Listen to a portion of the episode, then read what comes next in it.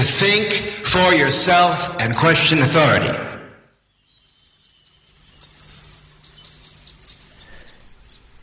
Wieczorowa. Co ja mówię? Jaka wieczorowa pora? Czy jest wieczorowa pora? Hiperprzestrzeń.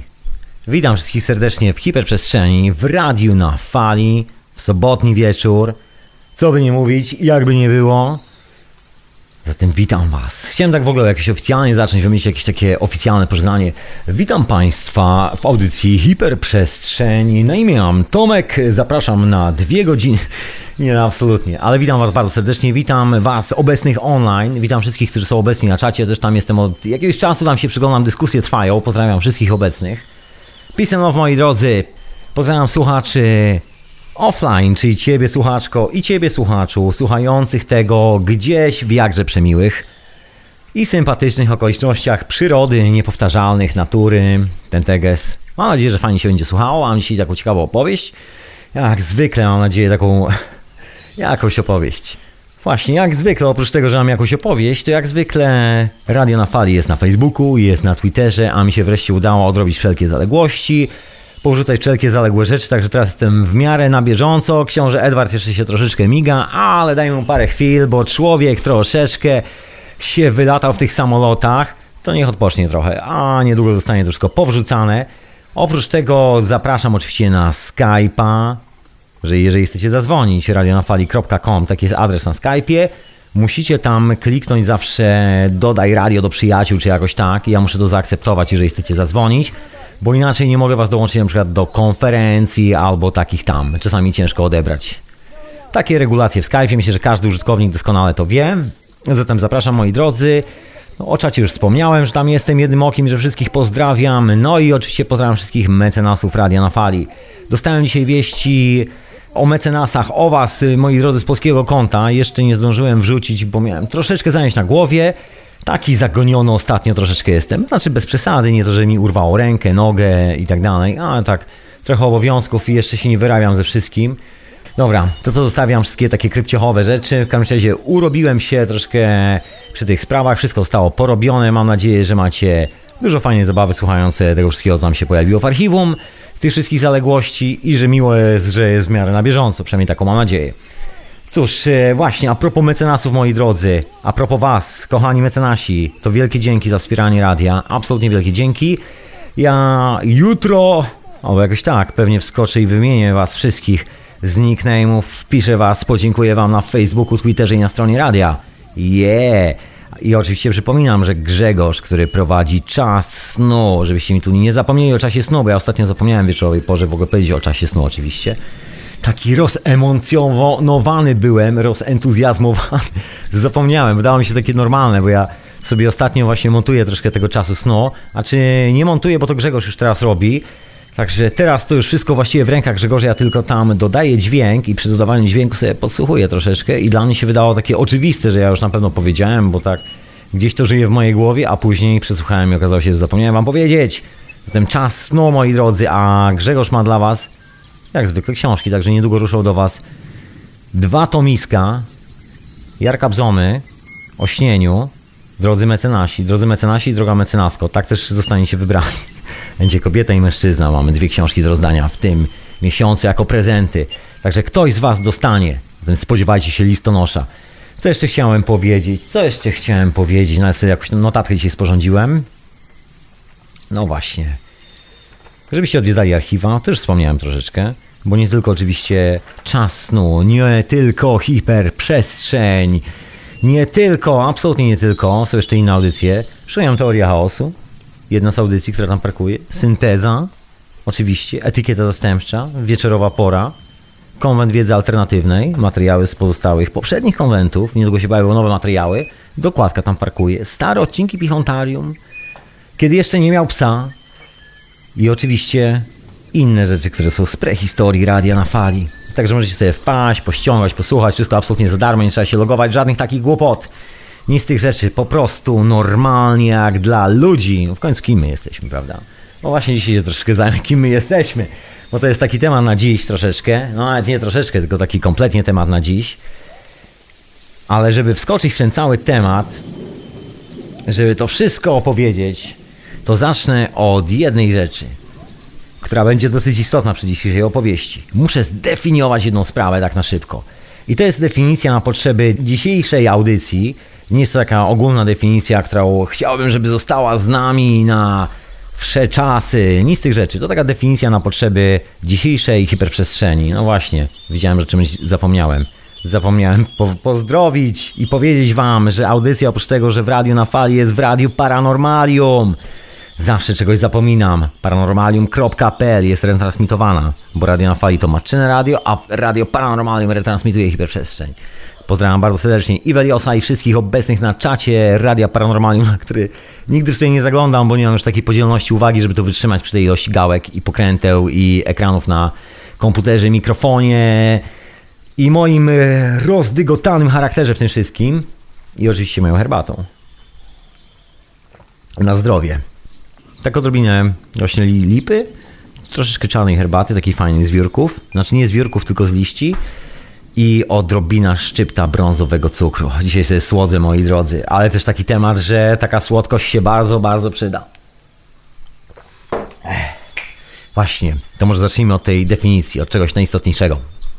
Znaczy nie najistotniejszego, od czegoś bardzo istotnego dla rozpoczęcia tej całej opowieści.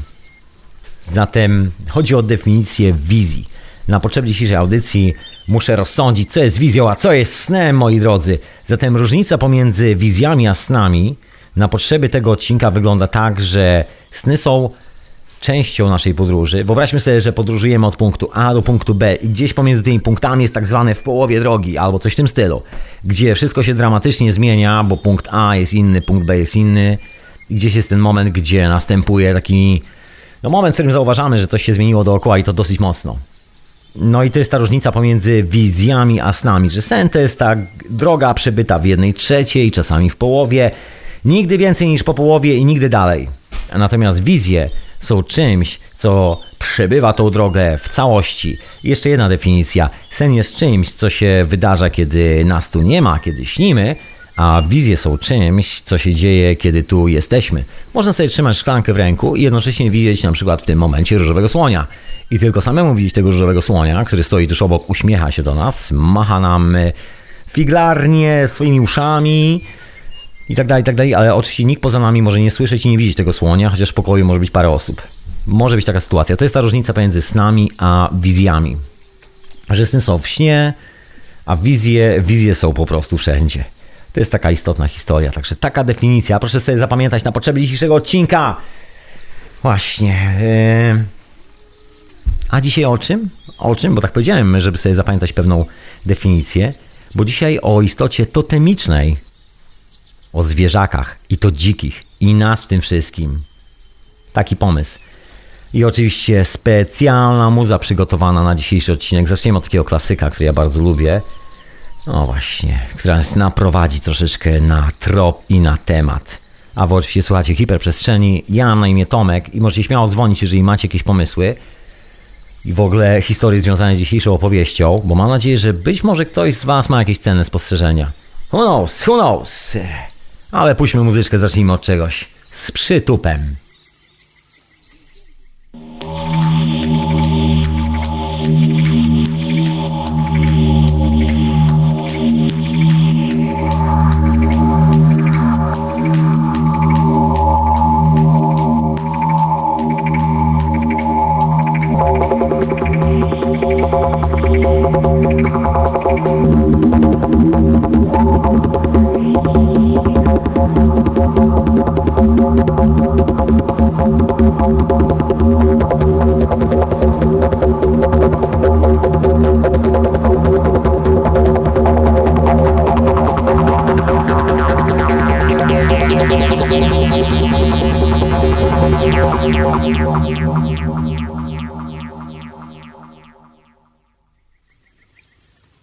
Dzisiaj nie będzie krótkich numerów. Dokładnie, radionafali.com, hiperprzestrzeń, ja na imię Tomek. Audycja jest oczywiście retransmitowana w Radiu Paranormalium. No a dzisiaj, dzisiaj o totemicznych istotach, o zwierzakach. Właśnie to może wyjaśnię od początku, czym jest zwierzę totemiczne, bo tego dotyczy się dzisiejsza opowieść. Totemiczne zwierzę to jest taki zwierzak, którego każdy kto dostaje taką dyrektywę, troszkę później zajmę się tą dyrektywą, na razie ustalmy to w taki prosty sposób. Każdy dostaje pewną dyrektywę i tą dyrektywą jest jakieś konkretne zwierzę, które jest z nim związane. I to zwierzę go, można powiedzieć, reprezentuje, tudzież on reprezentuje to zwierzę. To działa w obydwie strony. Jeżeli trzeba się skontaktować z duchami tego zwierzaka, no to generalnie rozmawia się z tym człowiekiem, ponieważ on reprezentuje totem tego zwierzęcia. Czasami jest tak, że całe plemiona mają totem konkretnej istoty, czasami, czasami tylko pojedyncze osoby. Różnie to bywa, ale generalnie wygląda tak, przynajmniej w takich starożytnych miejscach, że każdy ma swoją istotę totemiczną. I moi drodzy, bynajmniej nie jest to ani piesek, ani kotek, ani złota rybka, żadne zwierzę hodowlane, chociaż może złota rybka, tak, chociaż jest hodowlana, to jest zupełnie inna sprawa. Chodzi tu tylko i wyłącznie o dzikie zwierzaki. Ja nigdy w życiu nie spotkałem się z e, istotą totemiczną, która byłaby zwierzakiem, który żyje normalnie z ludźmi i funkcjonuje troszeczkę według naszych zasad. Nigdy nie słyszałem o czymś takim.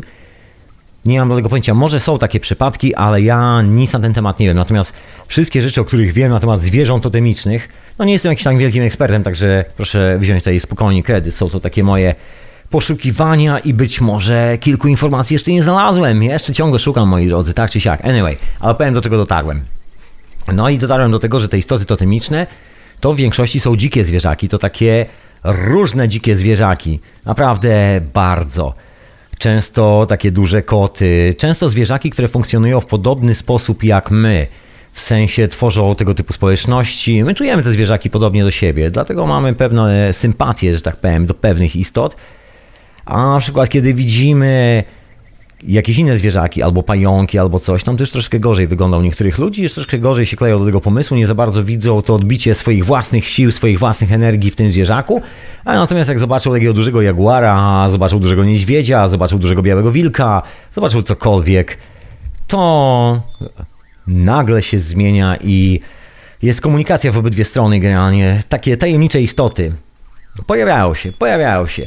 Słuchajcie, czy kojarzycie wszystkie te zagadkowe przedstawienia różnych takich dziwnych istot na jakichś różnych starożytnych rysunkach, gdzie z reguły jest ciało człowieka, a głowa zwierzaka?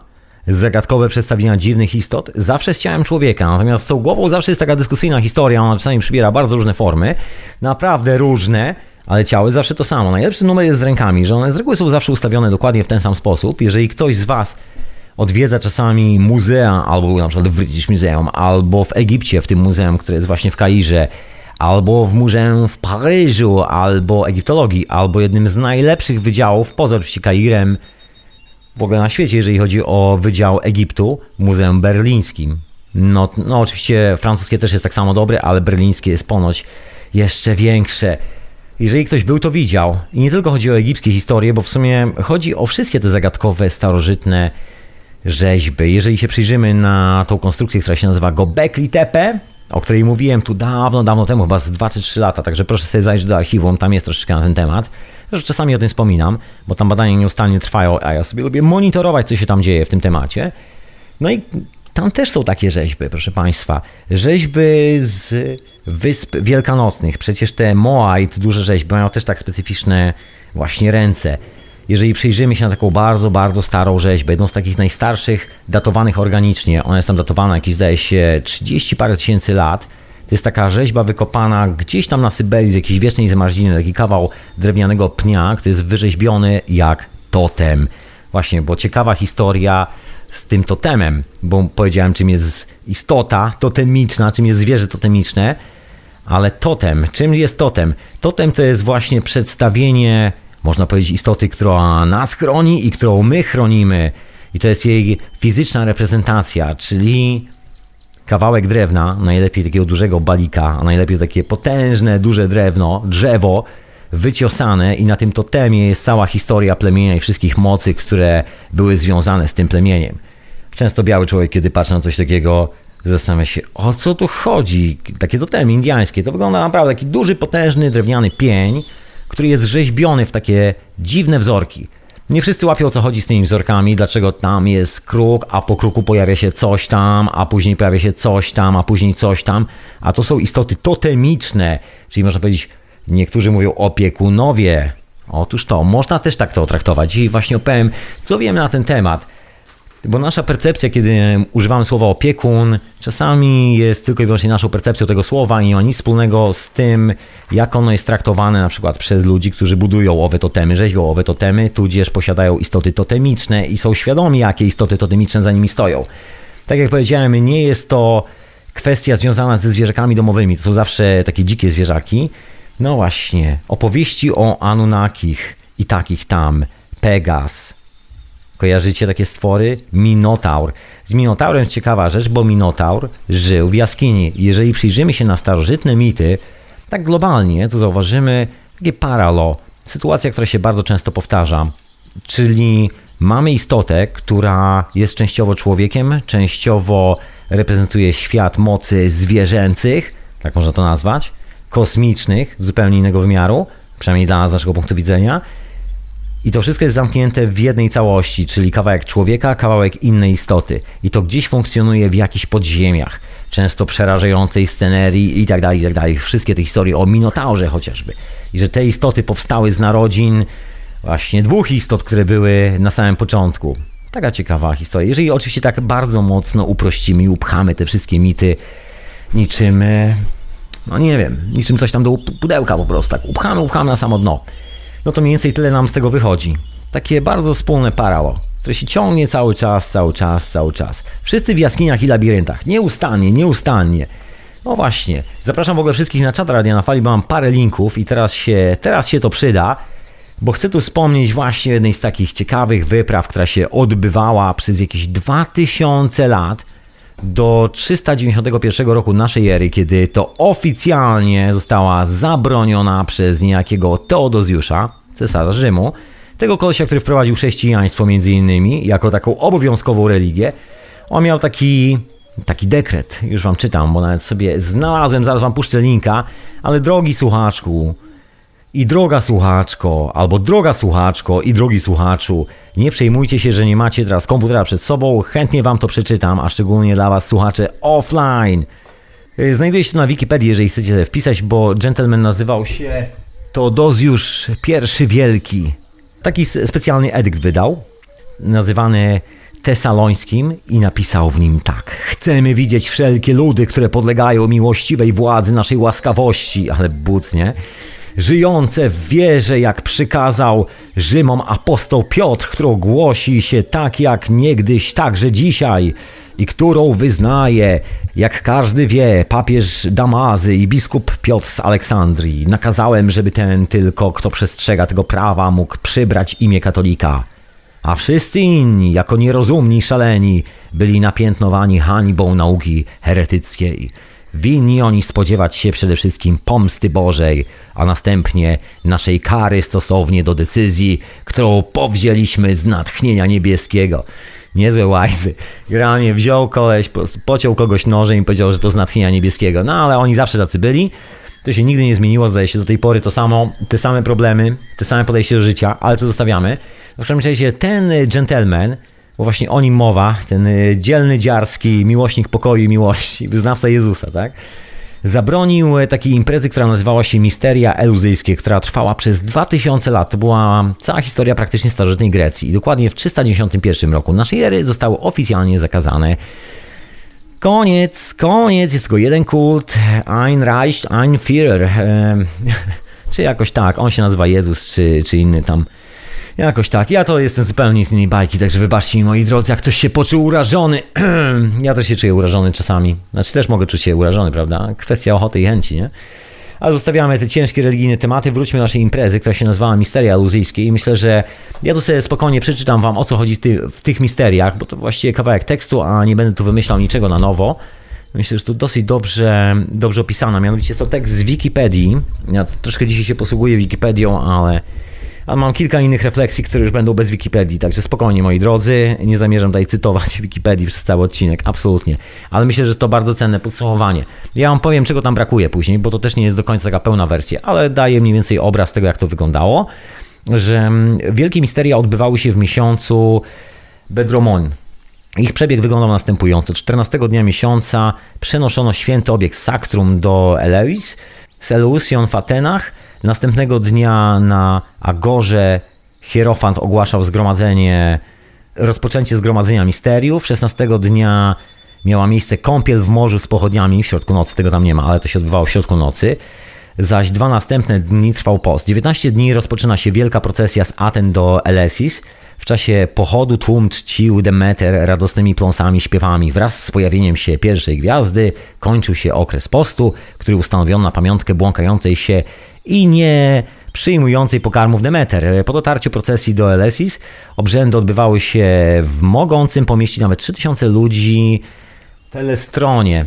Dopiero gdy przybywszy na miejsce uczestnicy, zagłębi, uczestnicy zagłębili się we wnętrzach sanktuarium, to były właśnie takie labirynty podziemne, tego tam nie ma, zaczynała obowiązywać ich zasada milczenia. Sam ceremoniał wewnątrz świątyni był aktem zindywidualizowanym. Osoba, która dostąpiła wtajemniczenia, poznawała umówiony znak, czyli hasło będące znamiennym, znamiennym dowodem do pełnienia ceremonii, tak zwanej syntemy. Tak brzmi oficjalna definicja. Kilku rzeczy tu brakuje. Właściwie brakuje chyba tej najważniejszej rzeczy.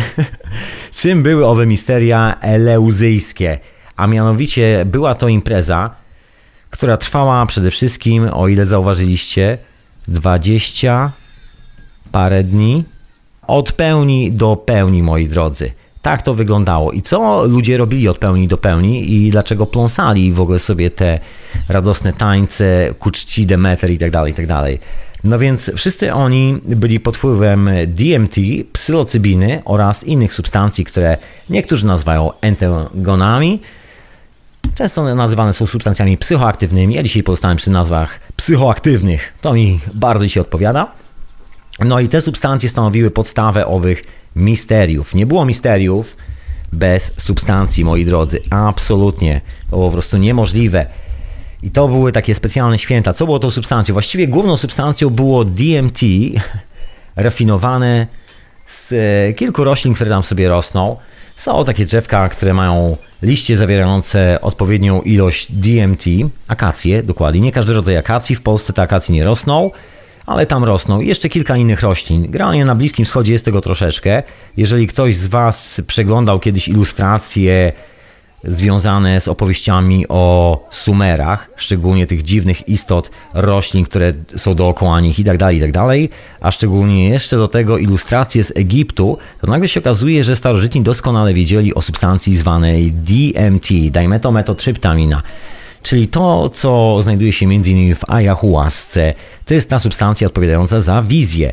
No i granie całe misteria eluzyjskie to było nic innego, jak tutaj jest w owej Wikipedii, oficjalnie. No nie wiem ile było oficjalnie, bo są to takie bardzo mocne spekulacje współczesnych archeologów. Właściwie wszystko to gdzieś zniknęło w tajemnicy historii, w pyle historii, gdzieś przysypane tym kurzem historii. O, tak bym powiedział. Ha, się zamotałem.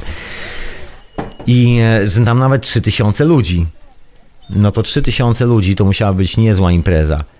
I to się działo cały czas. Otóż to. Ciekawa historia, prawda? Ciekawa, proszę Państwa. I odbywało się w jednym miesiącu, czyli właściwie przez cały miesiąc, raz na rok. Cała społeczność wrzucała bardzo mocne substancje psychoaktywne. Oczywiście w odpowiedni set and settings, czyli w odpowiednich warunkach, była ku temu odpowiednia ceremonia, tak jak jest to opisane, że tam 14 dzień, 19 dzień, coś tam, coś tam po kolei, jak było do tego dieta i tak dalej, i tak dalej. Tego 19 dnia, kiedy już byli przygotowani, wchodzili na spotkanie właśnie na spotkanie pewnej historii do tych podziemi, gdzie już przeżywali indywidualny, bardzo mocny trip, taki naprawdę zmieniający bardzo mocno. Z tym jest związana historia właśnie z tymi tajemniczymi świątyniami w Grecji, o których się mówi, że tam, przynajmniej brytyjscy archeolodzy tak mówią, że tam się gazy wydobywały i tam ludzie wchodzili, dostawali jakieś tam tripo po gazach, bo jakieś takie zatrucie powietrza było coś w tym stylu, a później ktoś im wyświetla jakiś teatr kukiełkowy. Takie spekulacje, że była to taka rozrywka. Natomiast w rzeczywistości wszystkie opisy tych historii mówią o czymś zupełnie innym. Zostało tego troszeczkę w Rzymie, zostało, zostało, zostało troszkę w Grecji. No i zostało troszkę miejsc, gdzie odbywano owe misteria, bo tych miejsc było troszeczkę. Słynna historia z tą przepowiednią z Delf to było też miejsce właśnie związane z, prawdopodobnie z tymi misteriami eleuzyjskimi. Właściwie nie wiemy za dużo na ten temat, no poza tym, że raz w roku trwało to przez cały miesiąc, właściwie no nie cały miesiąc, ten cały księżycowy miesiąc. No i w tym momencie każdy, każdy uczestniczył w potężnej imprezie. Każdy był można powiedzieć, po kwasie, albo po grzybach, albo po jachułasce. Generalnie wszystko naraz właściwie, bo na tej imprezie się brało wszystko i to nie ma naprawdę żadnych dowcipów. Skąd to wiemy? Bo to też nie jest kwestią mojej spekulacji, ani wymyślania sobie jakiegoś tam autora. Wiadomo to z pewnych przemilczanych oficjalnie danych pochodzących od archeologów morskich, którzy wykopują czasami te stare statki, szczególnie greckie, z amforami, w środku, a te amfory są, to jest wszystko organic food, moi drodzy, takie naprawdę organic, organiczne jedzenie, a nie takie organiczne jak dzisiaj. Jeżeli ktoś zapeklował słoik tam te 3000 lat temu, to się bardzo często okazuje, że no może zawartość nie przetrwała w jakimś idealnym stanie, bo jest to 3000 lat, to może bigos nie przetrwa, oliwki też może nie przetrwają, ale coś tam przetrwa, jakiś kawałek tego wszystkiego opadnie na dno i wiadomo mniej więcej co tam było. No i panowie archeolodzy dali do analizy część z tych was i no wyszło to, co wyszło, słuchajcie, sporyż, psylocybina, DMT, no nie było to normalne wino. Dużo ludzi spożywających wino i będącymi miłośnikami wina używa tej nazwy, że wino, napój bogów, a wino było napojem bogów dokładnie dlatego, że zawierało bardzo mocną medycynę i to taką konkretną, naturalną medycynę, która ula miała mocne właściwości uzdrawiające. Jeżeli się przyjrzymy na Grecję i zobaczymy, kiedy Grecja upada, kiedy to wszystko umiera, no to też jest to związane właśnie z owymi wielkimi misteriami, kiedy znikają misteria, kiedy znika część starożytnej wiedzy, kiedy znika właśnie ten wspólny trip, coś zaczyna się dziać takiego nie tak, nie w tą stronę. Ja tymczasem wam tu wklejam na czata, żeby nie było, że zapomniałem linki, wszystkie te linki i do cesarza, i do misteriów eluzyjskich. No tam jeszcze była taka historia z tymi misteriami, o czym nie każdy wie.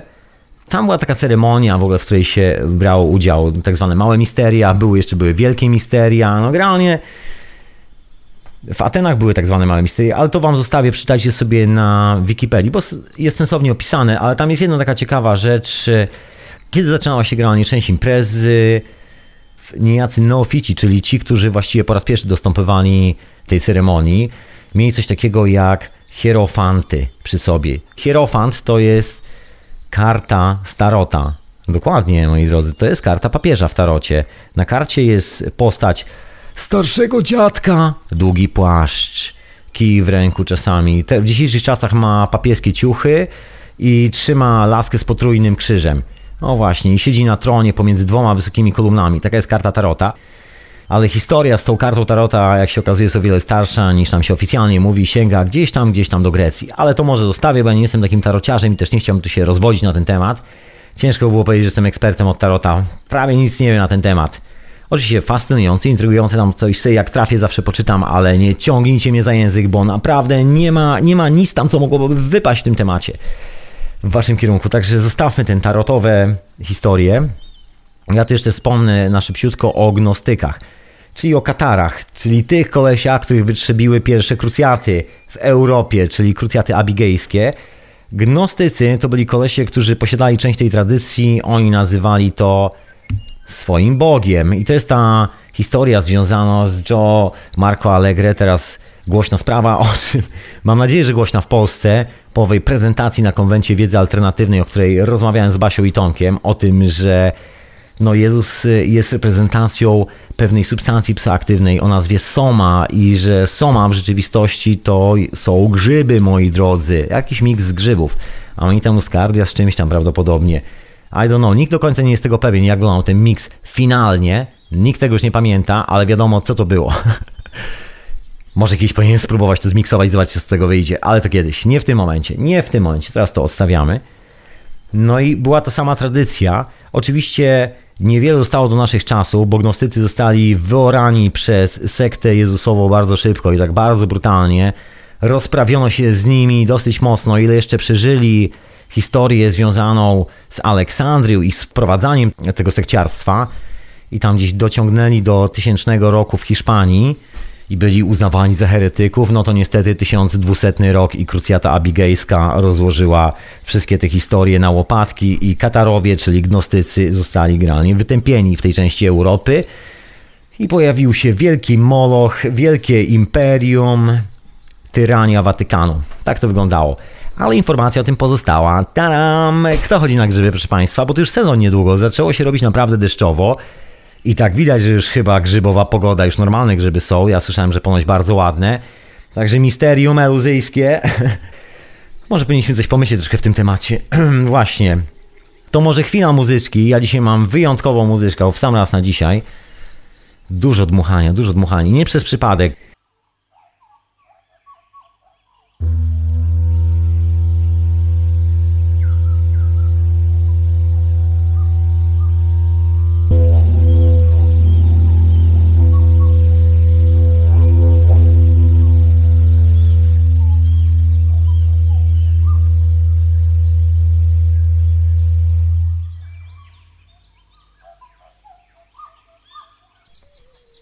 Troszkę inny las, prawda? I troszkę inne granie, no ale to nie przez przypadek, moi drodzy. Tu zauważyłem, że na czacie rozgorzała jakaś straszna dyskusja. Widzę, że trauma, nieustanna trauma z mieszkaniem w katolickim kraju, porównywaniem wszystkiego do tej fikcji literackiej nie może opuścić nikogo. Ciągle wszyscy muszą sobie przypominać, że jest jakiś Harry Potter i że ciągle należy konfrontować cały świat i wszystko, co się dzieje dookoła z Harry Potterem, bo inaczej sprawy nie zadziałają. Ja się nie wiem, nie wiem skąd to się bierze. Może z tej niewiedzy, że owa księga tak naprawdę jest jedną wielką manipulacją od początku do końca i nic tam się kupy nie trzyma. Są oczywiście pewne drobne fragmenty, które odwołują się do pewnych rzeczy, które naprawdę miały miejsce, no ale to normalne, no każdy próbuje się jakoś tam uwiarygodnić na tyle, żeby, żeby ktoś to uwierzył, prawda? No chyba się udaje, jak widać, chyba się całkiem udaje, opanowało umysły, widzę całkiem nieźle. Pozdrawiam wszystkich na czacie.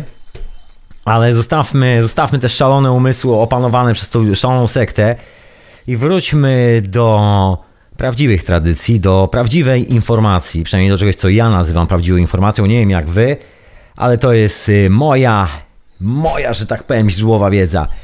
Słuchajcie, spójrzcie na inicjacje indiańskie, na postacie, które robią specjalne tańce podczas tych inicjacji, które mają pozakładane specjalne maski zwierząt. I jest to takie dosyć popularne, że podczas pewnych ceremonii, my to nazywamy ceremoniami, no nie końca są to ceremonie w naszym tego słowa rozumieniu, ale tu już zostawię ten temat trochę z boku. Tylko spójrzcie na coś innego. Spójrzmy na to jako na spotkanie towarzyskie, które ma na celu zbudowanie pewnej wspólnej tożsamości przez parę chwil w działaniu, takiej tożsamości w działaniu. Nie na zasadzie, że wszyscy szyją tą samą flagę, wszyscy sobie wymyślają hymn, określają granice i tak dalej, tak dalej. Nie, nie, to jest e, troszkę coś innego. Partycypują w doświadczeniu wspólnie razem z tym, że są ze sobą i, i są z tymi wszystkimi mocami, bo tego się to dotyczy. No i duchy zwierząt zawsze są reprezentowane przez jakiś tam tancerze, czy to duch kruka, orła, jakichś ptaków, innych pozostałych zwierząt, kangura, czegokolwiek innego. Zawsze jakieś takie rzeczy są. Tańce z maskami zwierzaków. W Tybecie też ta sama historia. W Azji, Ameryce Północnej, Afryce, Australii, praktycznie wszędzie te historie się dzieją. W Europie jest dokładnie to samo. Ślad tego został nawet gdzieś tam w kompletnie wykręconych tradycjach, gdzie gdzieś tam czasami jakieś święta wielkanocne ktoś zakłada jakieś maski, że niby coś w tym stylu. Jeżeli się przyjrzymy na taką globalną wioskę jako naszą planetę, to jest to taka rzecz, o shit, wszyscy mają maski zwierzaków wszędzie, wszędzie mają jakieś maski. No może nie zawsze zwierzaków, ale jakichś istot. Ciekawa historia jest z Indianami, którzy sobie mieszkają w Ameryce Północnej, to są Indianie Hopi i oni mają takie fajne istoty, które nazywają kachunas. Kachina, kachuna, kahuna. Nie jest kahuna, tylko kachuna. Zdaje się, tak się poprawnie powinno chyba wymawiać. Mogę się jak zwykle gdzieś tam pomylić, także wybaczcie mi, jeżeli się mylę, ale będę mówił po prostu kaczuna. Ale zanim opowiem w ogóle o kaczunach, bo skoro jesteśmy przy tych tańcach z maskami zwierzaków, chcę opowiedzieć historię, jak to wygląda w jednym z najstarszych plemion na świecie, u ludzi, którzy do dzisiaj właściwie żyją w takiej dokładnie tej samej formie, w jakiej funkcjonowali prawdopodobnie 8 tysięcy lat temu, może 12 tysięcy lat temu. Nikt nie wie, jak stare jest to plemię. Są to jedni z najstarszych ludzi na świecie, są to aborygeni. Ich tradycja, tą, którą kultywują, jest jedną z najstarszych tradycji mówionych, przekazywanych ustnie, bez żadnych zmian na tej planecie, bez żadnego zawirowania, żadnego przekłamania do dzisiaj. Oczywiście jest to kultura, która jest kompletnie deprawowana, tu nie chcę się rozwijać na ten temat, jak rząd australijski w postaci niecnych zamiarów, ponieważ tam, gdzie mieszkają aborygeni jest często pod ziemią złoto, diamenty, rudy uranu itd. Tak Duże kompanie, korporacje, które zajmują się wydobywaniem owych minerałów, po prostu robią wszystko, co tylko w ich mocy, żeby wykopać tych ludzi stamtąd, najlepiej to ich w ogóle eksterminować, żeby w ogóle zniknęli i nie było żadnego problemu, żeby można było postawić wielką kopalnię i wyryć dziurę w ziemi i zarobić na tym w cholerę kasy. Zupełnie nikomu niepotrzebnej, no ale takie czasy mamy. No i taka jest historia troszkę z aborygenami dzisiaj, ale to nie będę wam e, zawracał tym głowy, bo to nie chodzi o jakieś dramatyczne historie. Jeżeli ktoś z was chce sobie sprawdzić, to myślę, że informacji na internecie jest wystarczająco dużo, żeby sobie zrobić taki solidny research. A ja chciałem wam opowiedzieć o historii, o tradycji tego jednego z najstarszych plemion na świecie i najstarszej mówionej tradycji jakakolwiek istnieje, przynajmniej znanej nam do dzisiaj. No więc o co chodzi z tymi istotami, które mają inne głowy, ale nasze ciała? O co chodzi? No więc przychodzi taki dzień, że przychodzą wizje, taka inicjacja, spotkanie, cokolwiek. W każdym razie przychodzą wizje i do każdego z aborygenów przychodzi jego zwierzę totemiczne. Przychodzi duch, który wygląda jak jego zwierzę totemiczne i przedstawia mu to zwierzę. Tym zwierzęciem może być krokodyl, tym zwierzęciem może być kangur, tym zwierzęciem może być jaszczurka, tym zwierzęciem może być wąż, tym zwierzęciem może być ptak, tym zwierzęciem może być cokolwiek innego, może być jakaś czasami też dziwna istota, ale z reguły zwierzęta, zwierzęta totemiczne to zwierzęta totemiczne. Trochę wygląda to jak te wszystkie starożytne rysunki z Egiptu, jeżeli kojarzycie na ścianach, że my to nazywamy Ozyrys i tak dalej, i tak dalej. Te dziwne postacie z tymi zwierzęcymi głowami. No więc u aborygenów każdy ma wizję i do każdego przychodzi konkretne zwierzę. I każdy dostaje swoje zwierzę totemiczne.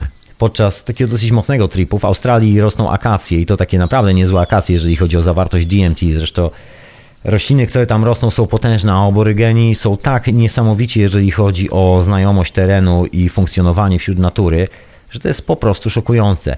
Kiedyś chyba opowiadałem, a odgrzeję ten stary kotlet raz jeszcze, mam nadzieję, że się nie zaśmierć po drodze. Biali muszą wozić sobą karnistry, muszą mieć cały sprzęt przygotowany, bo tam jak się jedzie w teren, no to się jedzie w teren. I to tak konkretnie. Najbliższy przystanek jest może tydzień drogi samochodem od miejsca, w którym jesteśmy, albo coś w tym stylu. A czasami jak zaczyna się pora deszczowa, to może być tak, że się nie wydostaniemy, bo rozmyje nam drogi. W tym momencie, jeżeli nie ma telefonu satelitarnego, nie ma komunikacji, nie ma jak wezwać helikoptera i nikt nie wie, gdzie jesteśmy, no to jesteśmy, że tak powiem, w Dubsku. To już troszeczkę po nas. I te, jest to takie ekstremalne miejsce, dosyć ekstremalne i biali, jeżeli jest susza i lądują w takim miejscu, w ogóle nie są w stanie przetrwać i znaleźć wodę. Natomiast aborygen nigdy nie nosi ze sobą żadnych bagaży. To jest ta różnica między białym na takiej sawanie, na takiej pustyni, a aborygenem. Aborygen ma tylko tą swoją włócznię i to wszystko, ewentualnie bumerach przy sobie. Nic więcej. Natomiast biały ma jeepa wyładowanego wodą, zapasami, żywnością, nie wiem, kremem na komary, cokolwiek, wszystkie te rzeczy. Dlatego, że nie wie, gdzie jest woda. Natomiast aborygen wystarczy, że stanie na tej sawanie, na tej pustyni i się rozejrzy troszeczkę dookoła i pokazuje wam, gdzie jest woda. Po czym wystarczy tam podejść i dosłownie rozkopać ziemię ręką i się nagle okazuje, że tam jest woda do picia. Fenomen. Ci ludzie wiedzą, gdzie jest woda, nie potrzebują różdżki, nie potrzebują niczego. Naprawdę ciężko ich zaskoczyć. Oni są wiecznie chyba zaskoczeni białymi, którzy i wszystkimi innymi, którzy nie są stamtąd, którzy przyjeżdżają i są tak ślepi i nie widzą, gdzie jest woda, bo dla nich jest to czymś naturalnym. Więc o co chodzi z tym zwierzęciem totemicznym u aborygenów? Bo tradycja jest naprawdę bardzo piękna. Kiedy nadchodzi czas polowań, bo czas polowań zdarza się bardzo rzadko, normalnie, normalnie rzadko kiedy się jada zwierzaki, bo właściwie nie ma takiej potrzeby, ale są takie momenty w roku, gdzie się poluje, bo nasza dziatwa, czyli młode ludzie potrzebują czasami zjeść kawałek mięsa. Jest to, może nie jest to niezbędne, ale często jest y, stosowane we wszystkich możliwych dietach tych oryginalnych na całym świecie. Jest to zdrowe, wszystko jest ok. No i żeby zjeść ten kawałek mięsa, trzeba ten kawałek mięsa upolować. No i o co chodzi z tymi istotami totemicznymi, zwierzętami totemicznymi? No więc jeżeli nadchodzi czas polowania na żółwie, a ktoś ma zwierzę totemiczne takie jak żółw, to jego robota polega na tym, że jest taka specjalna impreza, jest to spotkanie przed owym polowaniem, wyprawą na żółwia, na tej imprezie ten człowiek ma za zadanie w transie, tam jak mówiłem rośnie dużo akacji z DMT, nie tylko, połączyć się z duchem tego zwierzęcia i poprosić go o udane polowanie. Jego zadaniem jest przekazać informację, dlaczego potrzebują tego zwierzęcia, dlaczego muszą akurat zjeść to, bo mają małe dzieci, które muszą nakarmić i tak dalej, i tak. Plemię się musi najeść. Wszystkie tego typu historie. I się ustala deal, ile, ile się w ogóle tego jedzenia weźmie. I zawsze zasada jest taka, że jeżeli się podbiera jajka żółwiom, to się podbiera tylko połowę i to, to można powiedzieć w cudzysłowie mniejszą połowę, jeżeli jest większa i mniejsza, ale troszeczkę mniejszą, także zawsze się zostawia. Nigdy nie zabiera się wszystkiego, tylko pół na pół, a nawet mniej. Tylko tyle, ile trzeba. Ekstremalnie. Jeżeli to jest połowa, to to już się kończy. Więcej nie trzeba. Więcej się zostawia już tylko zwierzakom, wraca się do siebie. Z żółwiami jest tak samo, że poluje się w takim momencie, kiedy samica złoży jaja, już jest po sezonie i trzeba przeprosić zwierzę i w ogóle trzeba się dogadać ze zwierzęciem powiedzieć mu, słuchaj, chcę na ciebie zapolować, bo cała wioska jest głodna. No i trzeba się dogadać ze zwierzakiem, trzeba się z nim umówić i efekt tego jest taki, że wychodzą na polowanie i znajdują tego zwierzaka bez żadnego problemu i go oczywiście, że tak powiem, upolowują, zabijają tego zwierzaka, przynoszą do wioski i jest jedna rzecz. Osoba, której zwierzęciem totemicznym jest ów żółw, nie może nigdy w życiu zjeść żółwia. Ta osoba może co najwyżej prosić w imieniu plemienia o intencję, wysłać intencję do żółwia i poprosić go o to, żeby się pojawił, żeby przypłynął, żeby dał jedzenie całej wiosce, nic więcej, ale nie może ugryźć nawet kęsa przez całe swoje życie żółwia. Od momentu, od kiedy ma tą istotę totemiczną. Tak to wygląda w owej tradycji aborygenów. Czyli istota totemiczna jest istotą, którą się opiekujemy, istotą, z którą mamy kontakt. To jest nasz brat duchowy po drugiej stronie, można powiedzieć w cudzysłowie po drugiej stronie. To jest zwierzak, to jest istota, która jest dokładnie taka sama jak my, ale żyje w troszeczkę innym wymiarze. My ją widzimy jako zwierzę, przynajmniej tak to nazywamy, ale to jest dokładnie taka sama istota jak my, która też ma swój potencjał, ma swój intelekt, ma wszystkie swoje własne cechy. I ten dar polega na tym, że możemy spojrzeć na świat oczami tego totemicznego zwierzęcia, jednocześnie reprezentując go wśród, e, w świecie ludzi, a te totemiczne zwierzę reprezentuje nas w świecie zwierząt. Także jeżeli przychodzi czas polowań na, na jakiegoś zwierzaka, to od nas zależy, znaczy nie zależy, no to my się łączymy z tym zwierzakiem, musimy pogadać i, że tak powiem, być na tyle w dobrej intencji, dobrej komitywie z tym zwierzakiem, żeby jakiekolwiek polowanie mogło się udać.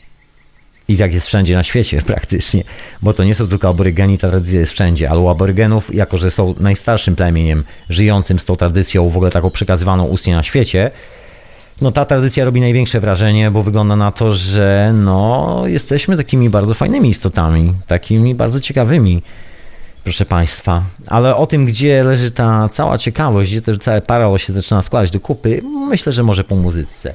To skoro tak dmuchamy dzisiaj, Poprzedni utwór nazywał się Beginning, czyli początek, a ten nazywa się Terra Australia.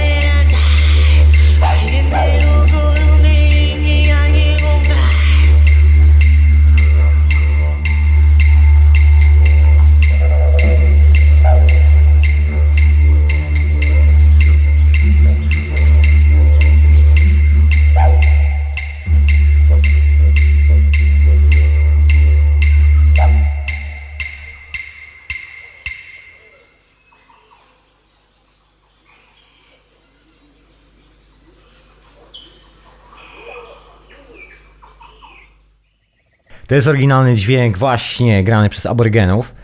Historia w ogóle z pozyskiwaniem tego urządzenia do grania jest też bardzo ciekawa, bo dokładnie jest związana praktycznie z tym samym podejściem do życia, z którym jest związane polowanie, czyli te istoty totemiczne. O co tu chodzi?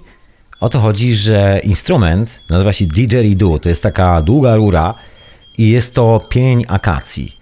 Jest to pień akacji, który nie jest wydrążony przez człowieka, tylko i wyłącznie wyjedzony przez korniki. W Australii wszędzie są korniki, potężne kopce, tam chyba są wszystkie możliwe żyjątka, które mogą być na tej planecie, tak mi się coś zawsze wydaje. Od potężnych węży, potężnych pająków, robaków, poprzez wszystko praktycznie, cokolwiek można sobie wymyślać. No i między intermity, dowolne odmiany i rodzaje.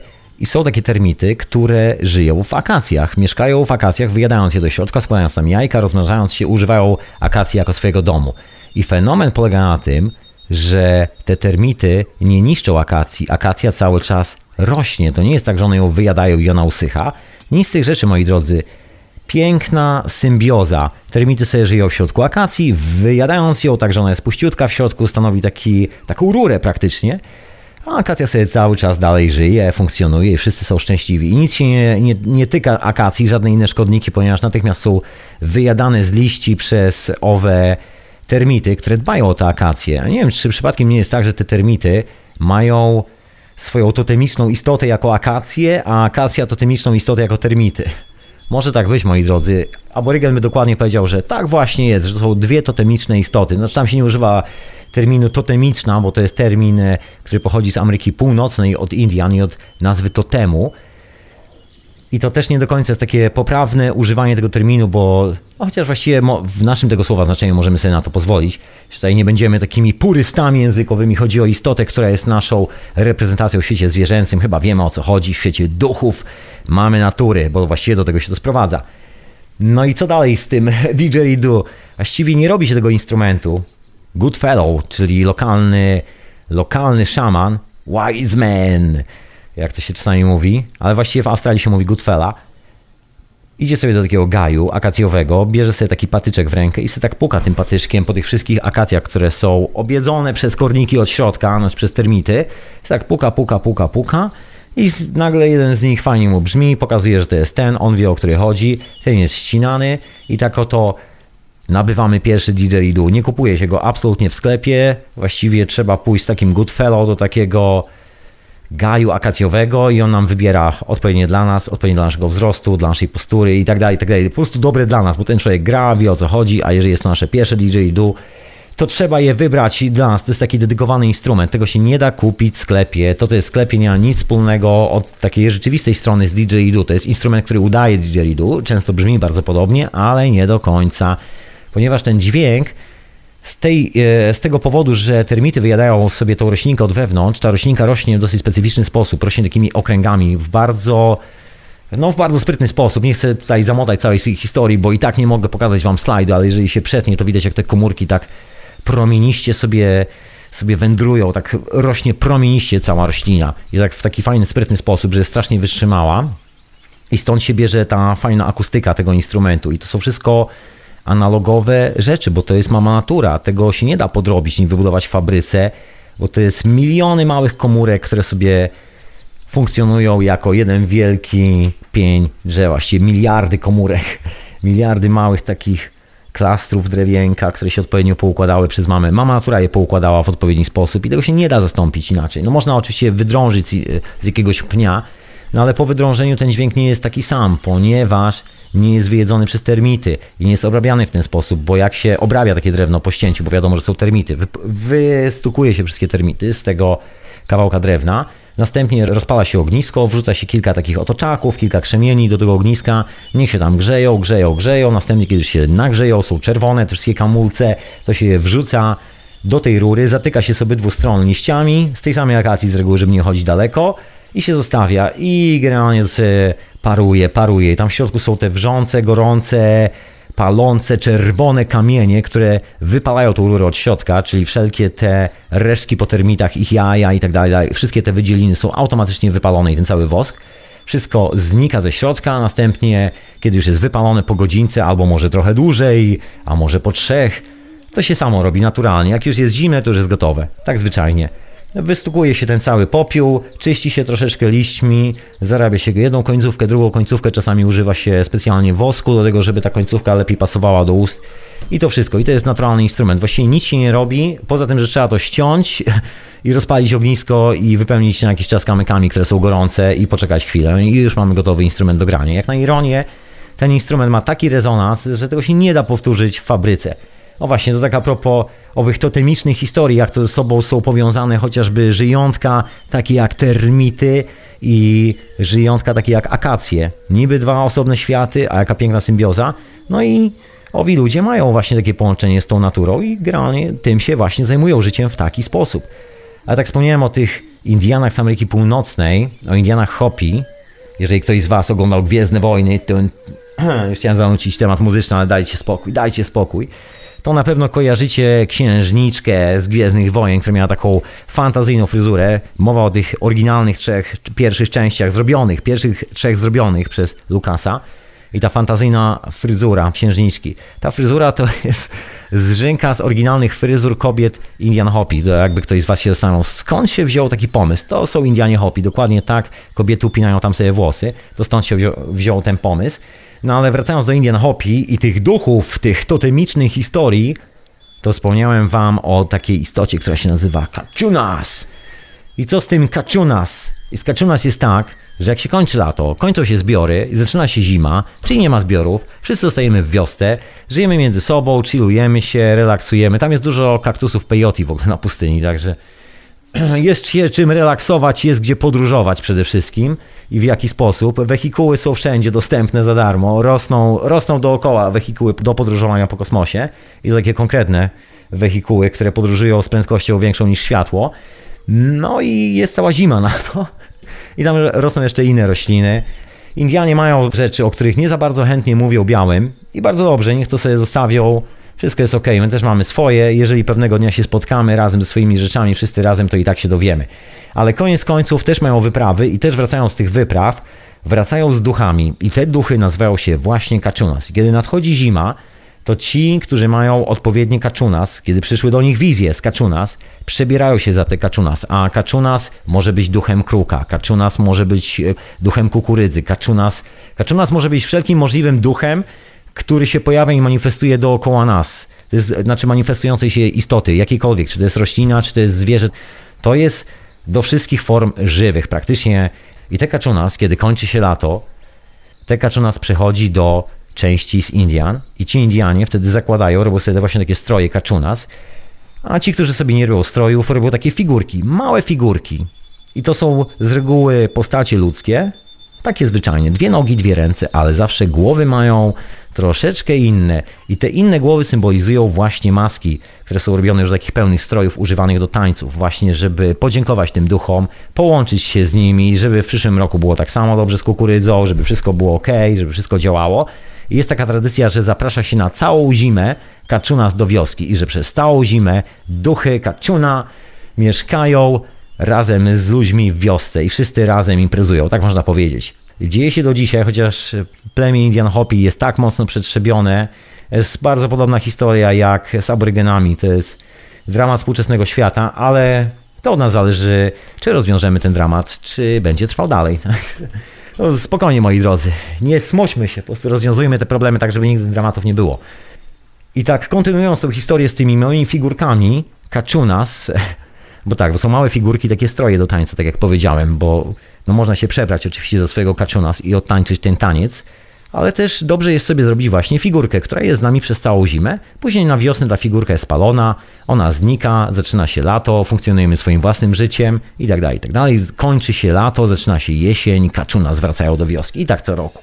Taka ceremonia. I one się opiekują wioską, wioska opiekuje się nimi, taka piękna symbioza. Tutaj się pojawia zagadnienie związane z archeologią w Ameryce Południowej i Ameryce Środkowej, szczególnie właśnie Mezoameryka, wszystkie te rzeczy związane z Miami, wszystkie te rzeczy z Aztekami z Ameryki Północnej, znaczy Południowej, bo Majowie to Meksyk i Yucatan, a tam dalej to już Peru. No ale tak czy siak w tych miejscach znajdowane są resztki potężnej cywilizacji. Wiemy, że Majowie, Aztekowie to były takie formacje troszkę takie polityczno-religijne, które właściwie ani tego nie wybudowały, wymyślili sobie swoją własną jakby rzeczywistość troszeczkę na zgliszczach starej cywilizacji, przejmując część starych tradycji, które gdzieś tam ocalały, no a część e, manipulując. No jak to zwykle, no wiemy co się działo z Majami. Majowie byli szaleni, podcinali głowy swoim wrogom, to były bardzo krw, takie krwawe wojny. Rzeźnicy potworni w każdym razie, potworni. To nawet... Uch, e, ciężko sobie wyobrazić skalę tego rzeźnictwa religijnego.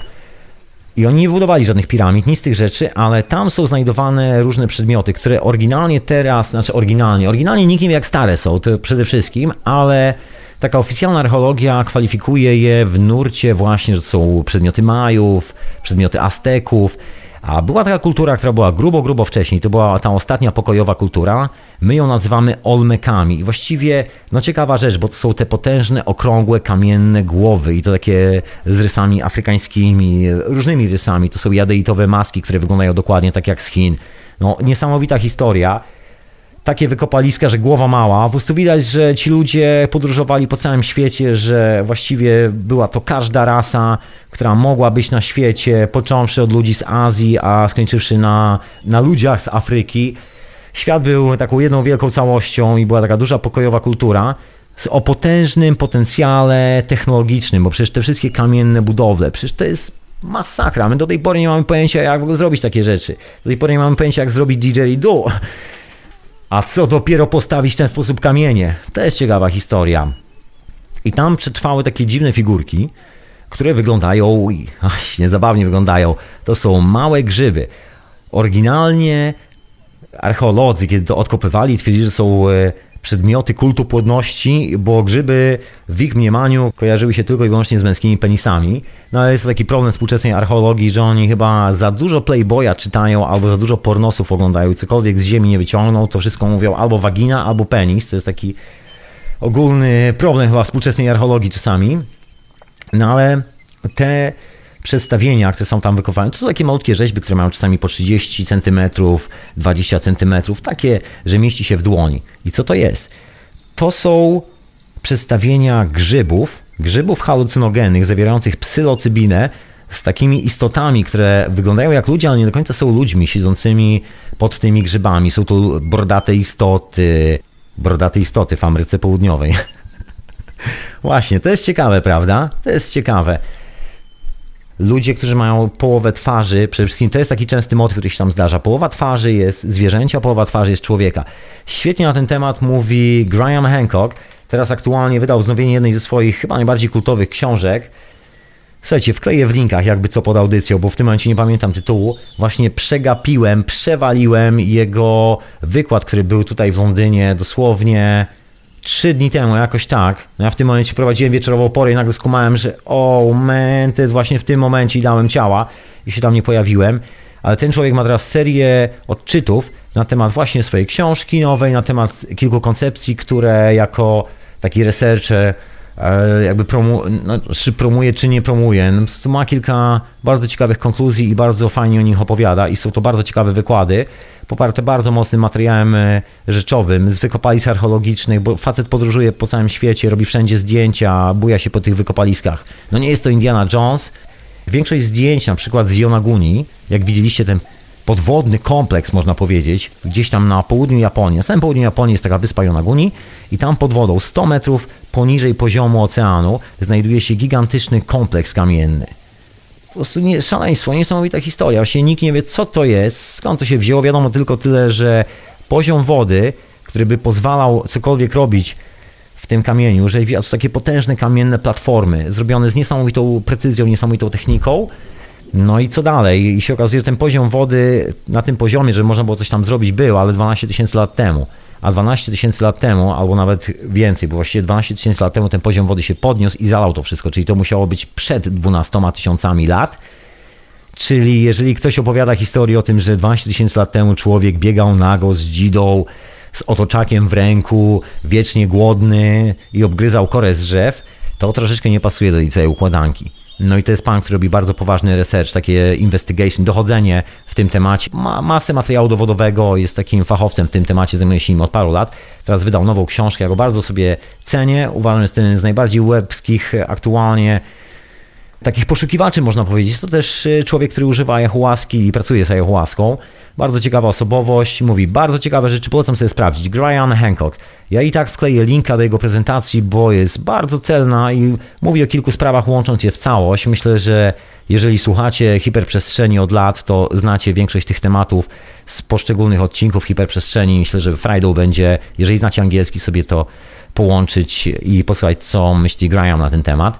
No ale ja wrócę do tych swoich rozważań, bo to rozważania Grahama Hancocka to są rozważania Grahama, ale ja mam swoje własne. Bardzo podobne, co prawda, aczkolwiek jakimś tam moim indywidualnym torem to przebiega i wrócę do tych figurek. Te figurki są niesamowite właśnie z tego powodu, że zawsze reprezentują dokładnie to samo, co pojawia się przy owych misteriach eleuzyjskich. To samo, co się pojawia gdzieś tam przy inicjacjach indiańskich, te duchy zwierząt. To samo, co się pojawia u aborygenów, te wszystkie maski zwierząt. To samo, co w starożytnym Egipcie. I teraz spójrzmy na starożytną Sumerię. Wszystkie te dziwne opowieści z Azji, a właściwie bardziej z Sumerii, z tej niby kolebki cywilizacji, te dziwne postacie ludzi, y, z dziwnymi głowami, Ameryka Południowa, wszędzie takie pół człowiek, pół jaguar.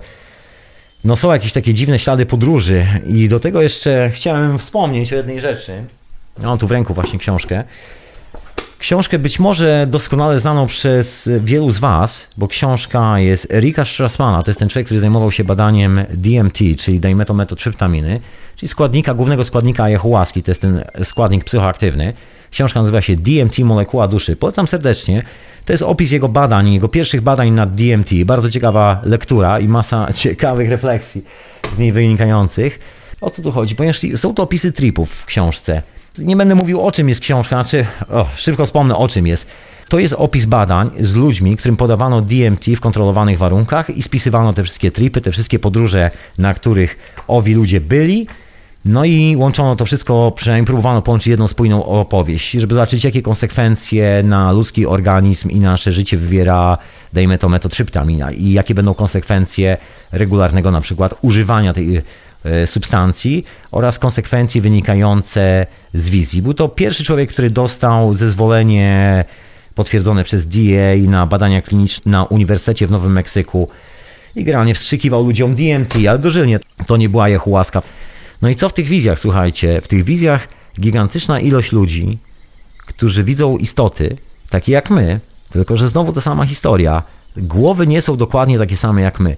Chociaż oczywiście te historie się troszeczkę zmieniają, znaczy zmieniają, to nie jest tylko jedyna opcja, że, że to jest ludzkie ciało i głowa zupełnie innego kosmosu.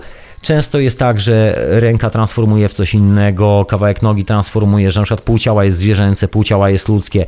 O tym w swojej ostatniej prelekcji właśnie opowiada Graham Hancock. Ja tu nie będę robił tej roboty za niego. Odsyłam Was do jego prezentacji. Ale troszkę o tym wspomnę, tak czy siak, bo to też, e, też mi się przydarzyło, bo to to się przydarza przy podróżach, proszę Państwa, i też widziałem takie istoty, co tu dużo nie mówić. No i tutaj wiele spraw się łączy ze sobą. Wszystkie te historie związane z Sumerami. Jest taki ślad podróży po wymiarach. Po wymiarach, które na co dzień nie są widoczne, ale są bardzo mocno sklejone z nami. A czy częściowo niewidoczne, bo w przypadku aborygenów tego pytania nie ma, czy one są widoczne, czy niewidoczne, bo to jest normalny świat, w którym funkcjonują. Jeżeli nie ma kontaktu z duchem żółwia, to nie będzie żółwia na obiad dla całej wioski następnego dnia. Ta opcja odpada. Trzeba mieć to połączenie z naturą, żeby w ogóle móc dealować tą rzeczywistość.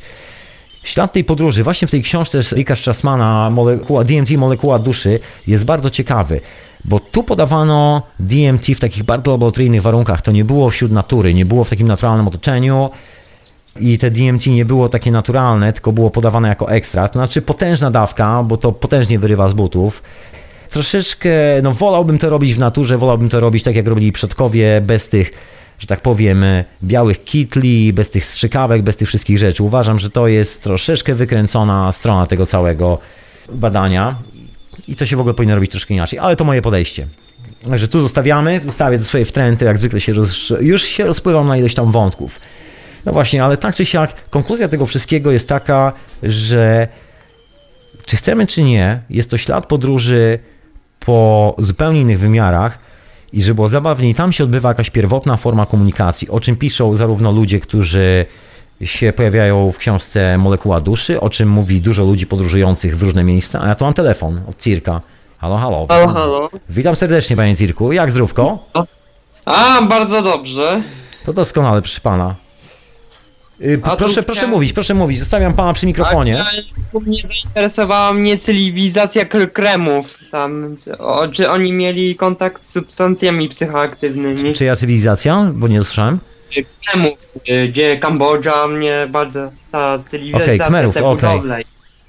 No nie wiadomo, nie wiemy nic o Kmerach, bo Kmerowie to takie kompletnie wymarłe plemię, tak to można powiedzieć. Ci ludzie, którzy teraz używają nazwy, że są Kmerami, to raczej tak nie do końca. To mowa jest o czymś, co się działo prawdopodobnie dwa, może trzy tysiące lat temu. Nikt tego do końca nie jest w stanie tak prześledzić, także tutaj nie odpowiem ci na to pytanie. ale coś tam pewnie było, to trzeba by poszukać, wiesz, bo w tym momencie, w tym momencie nie wiem, nie odpowiem ci na to. A to skąd te budowle się wzięły? Te posągi całe.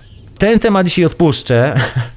Jestem w zupełnie innym miejscu, proszę pana. Jestem, e, jestem w okolicy DMT i A, to mogę Zupełnie spostrzeżeń. ek- Eksperymenta Aleksandra Szulgina. Ciekawe, ciekawie opowiadał o różnych substancjach. DMT na przykład, y, bo różne izomery DMT i mógł tak opisywał w doświadczeniach w różnych dawkach. Słuchaj, czy sam używałeś kiedyś jakichś substancji psychoaktywnych? Yy, Cannabis. To nie, to nie to. To nie to, proszę pana. To nie jest taka substancja, o której jest mowa. Słuchaj, Cinku, to ja może cię rozłączę i lecę dalej z tą opowieścią, żeby ją zdążyć. A, I zapraszam cię no, jeszcze, żebyś zadzwonił pod koniec, bo ja tu mam taką konkretną refleksję na ten temat, którą chcę się wyrzucić. Dobrze, Mhm. dobrze.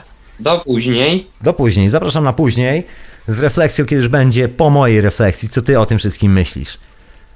Dobra. To dzięki za telefon, a ja wracam tu do opowieści, do ucinek. O właśnie, co dalej z tą opowieścią? Bo, właśnie, zgubiłem wątek chyba. nie, nie, nie, spokojnie, spokojnie, nie zgubiłem wątku. Dalej go mam, dalej gdzieś tu jest. No więc ten ślad podróży po innych wymiarach, moi drodzy, i owa pierwotna komunikacja, bo w tych wszystkich opisach tripów jest bardzo specyficzna rzecz. My się łączymy z tymi istotami, wchodzimy w interakcję i to taką dosyć konkretną in- interakcję. Opisy tych tripów są czasami bardzo drastyczne, ja tu dzisiaj opuszczę te wszystkie rzeczy. Odsyłam Was do już istniejących publikacji na ten temat, jest tego naprawdę masę i, i myślę, że robią to o wiele lepiej niż ja.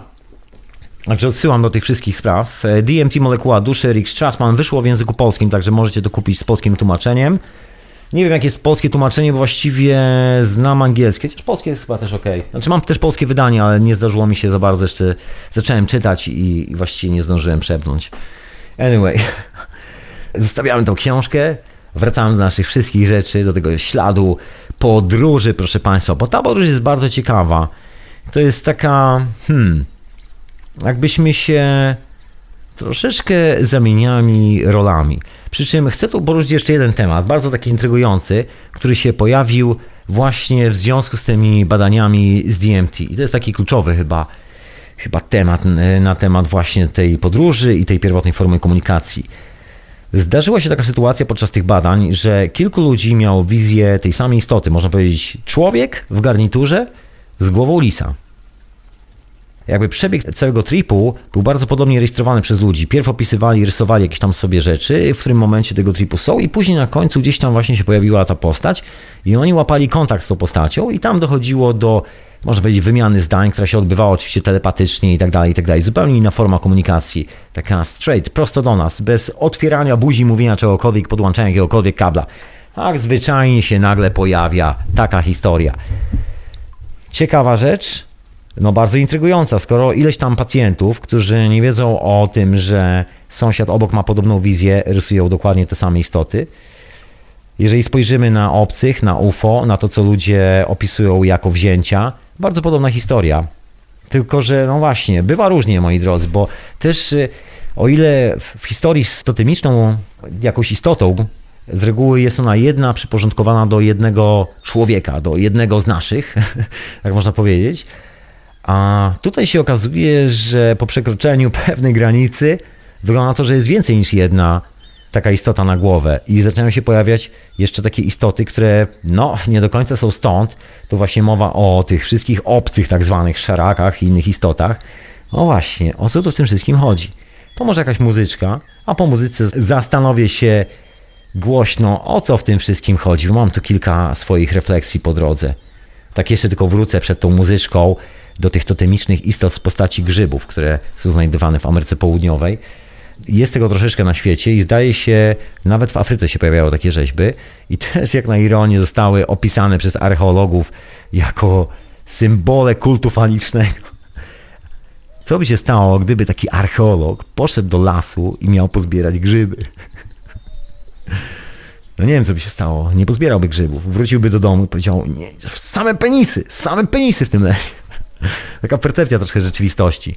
Ale wizje są naprawdę niesamowite. Żeby tyle osób naraz miało te same wizje, tak wspólne wyprawy, te same opowieści, Coś tym musi być. I nagle się zac- zaczyna pojawiać więcej istot niż jedna. To już nie jest tak jak u Indian, że jeden Indianin, jedno zwierzę. Nie, nie, tu już ten obrazek zaczyna być coraz bardziej kompleksowy. Ale o tej kompleksowości właśnie po muzyce, moi. Zatem posłuchajmy piosenki o kruku.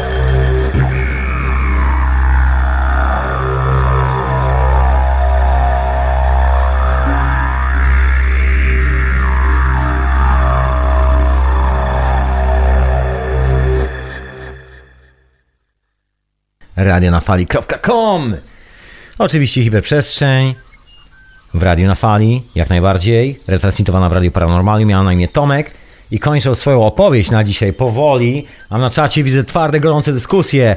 Pytanie, że ktoś cię zapyta, kolega tam chce spotkać Boga. To mówię kolego, no cześć, e, co słychać? Jednemu i drugiemu. E, Spotkaliście, właśnie. Dobra. Co za Słuchajcie, zacznijcie myśleć o tych duchach, które tu mieszkają, obok się manifestują w żywych istotach, zamiast o takich abstrakcjach. Może przez parę chwil tylko. Nie to, żebym chciał kazać, ale... Może tak troszkę przesiadka na inny wehikuł. Może mniej, mniej Harry Pottera, a trochę więcej rzeczywistej tradycji przodków, takiej prawdziwej. No właśnie, to wróćmy do tych wszystkich opowieści. Do tego, że więcej niż jeden zwierzak na głowę, jak się okazuje, po przekroczeniu pewnej granicy, i więcej niż jedna istota na głowę, okazuje się, że przekraczałem pewien magiczny próg i zaczyna się to manifestować dosyć mocno. To właśnie są te historie, o których wspomniałem, o abdukcji obcych i tak dalej. Wszystko jest to świetnie opisane w książce, której wspomniałem, zresztą nie jednej i nie drugiej, bo jest tego trochę. Już teraz w dzisiejszych czasach. Nie wiem, jak dużo jest w języku polskim, ale w języku angielskim jest naprawdę sporo. Inna sprawa, że bardzo dużo ludzi własnoręcznie zaczyna robić tego typu research, szczególnie użytkowników ayahuaski. Wcale się nie dziwię. Wcale się, absolutnie się nie dziwię.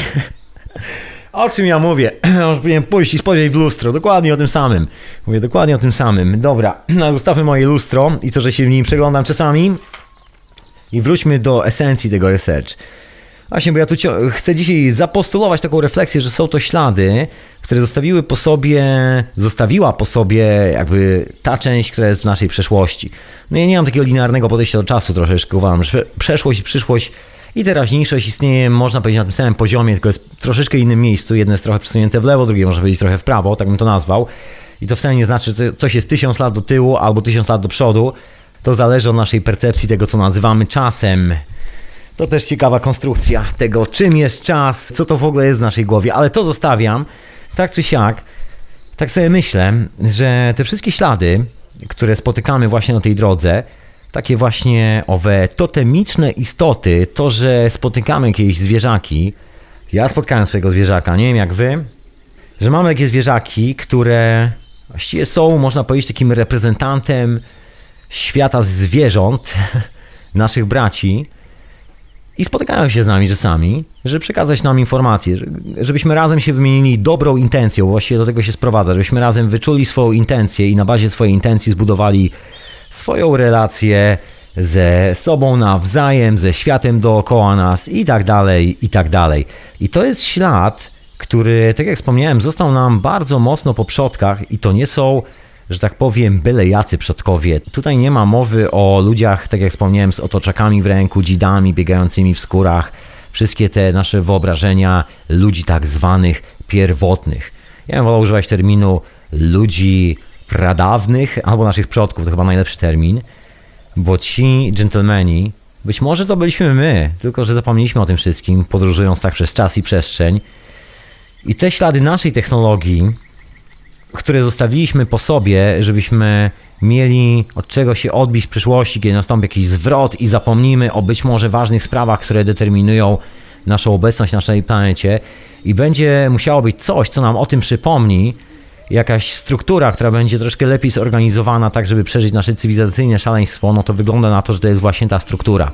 Jeżeli czytacie, śledzicie dokumentację związaną, nie wiem, z UFO, z tymi wszystkimi dziwnymi rzeczami, przyglądacie się światu, widzicie tą całą, można powiedzieć, eksplozję jahułaski, nie tylko jahułaski, jakby pewnych wizyjnych opowieści, można nawet zaliczyć do tego nurt lightworkerów, cokolwiek to oznacza. Ja to myślę, że każdy po odpowiedniej dawce substancji psychoaktywnej jest lightworkerem i tu nie ma żadnego podziału na lightworkerów i nie lightworkerów. Są tylko ludzie leniwi, którzy są konsumentami, chcą czytać o cudzych wizjach oraz ludzie, którzy stwierdzają, ok, jeżeli w mojej głowie majaczy ten koncept, no to znaczy, że jest to sprawa, która jest mi dedykowana i powinienem się z tym spotkać. Być może spotkam swoją totemiczną istotę.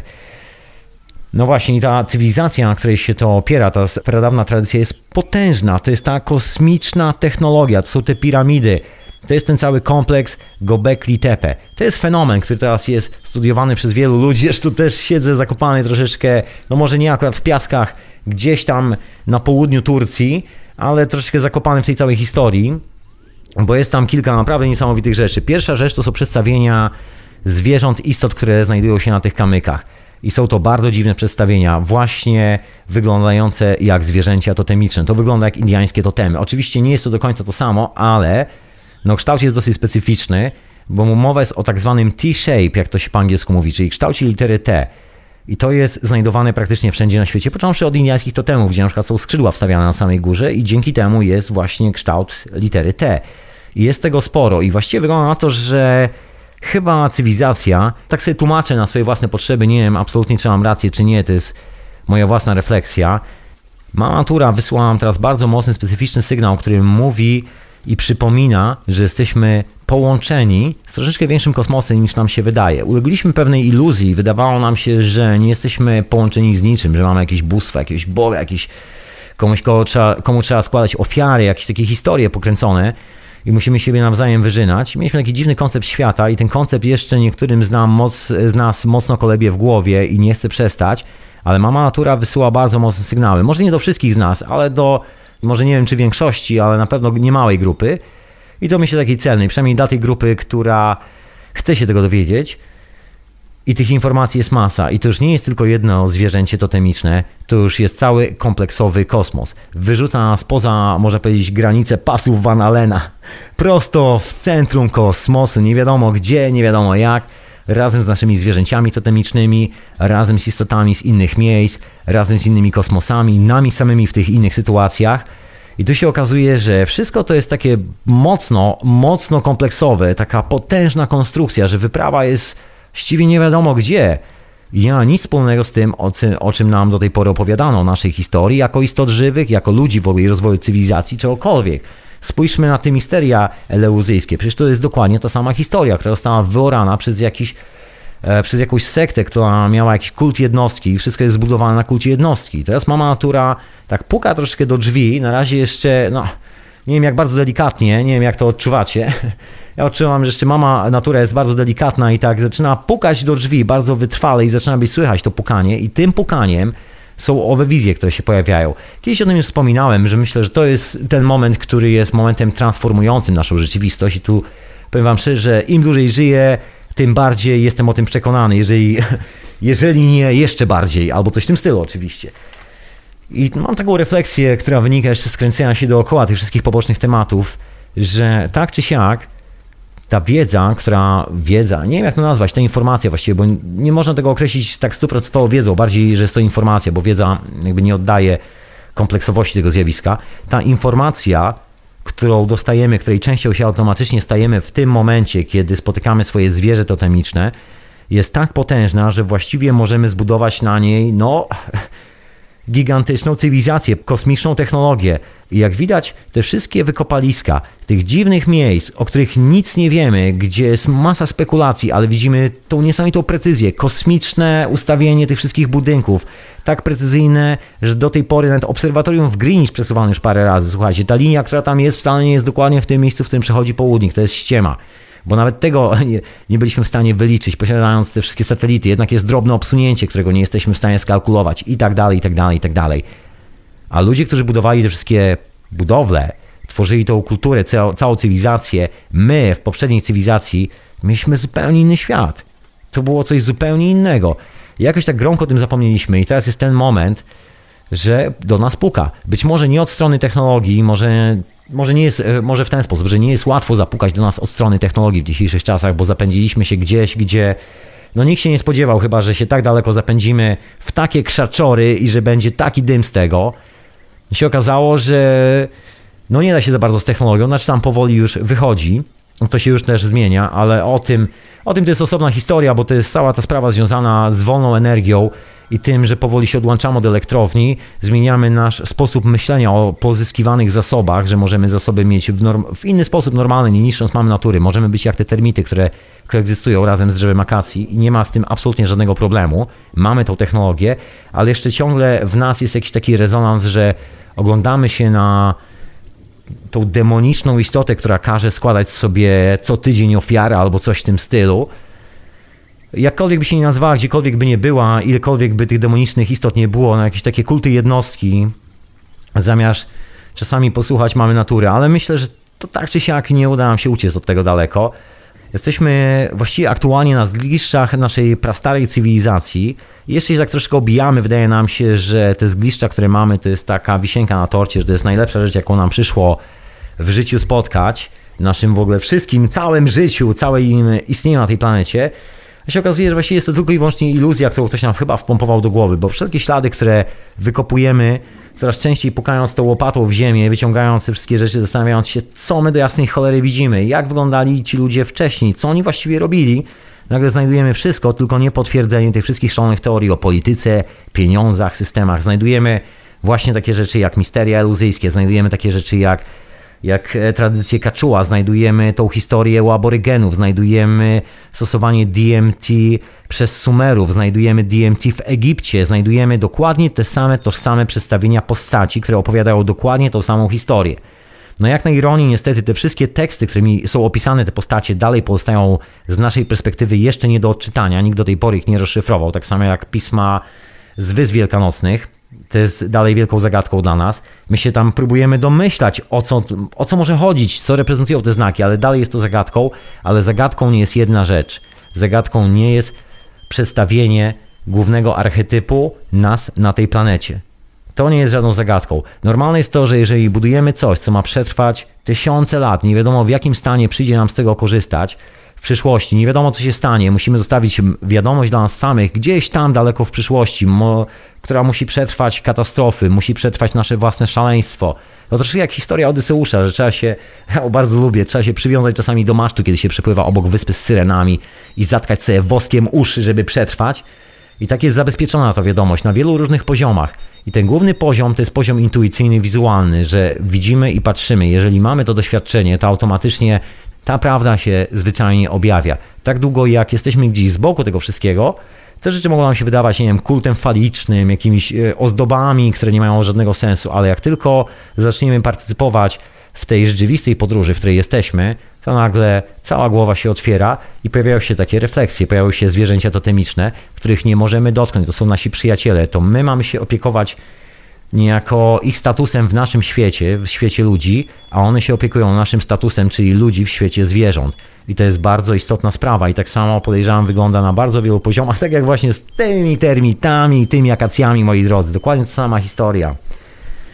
Taki alternatywny pattern nas samych w innych istotach i to jest ta chyba najlepsza lekcja, jaką możemy dostać. Wszystkie te rzeźby mówią nam dokładnie o tym samym. To w pewnym momencie zostało schakowane i zmanipulowane dosyć mocno. Nagle część tych istot poznikała, okazało się, że już jest tylko jedna, która ma monopol na wszystko. Jakieś takie dziwne hece. Jeżeli spojrzycie na stare alchemiczne przedstawienia związane z owym tajemniczym labiryntem, o którym tu już wspominałem parę odcinków wcześniej, w odcinku Labirynt Hiperprzestrzeni, o tych niesamowitych wykopaliskach archeologicznych, to Was odsyłam do tamtego odcinka. Jest bardzo podobna historia.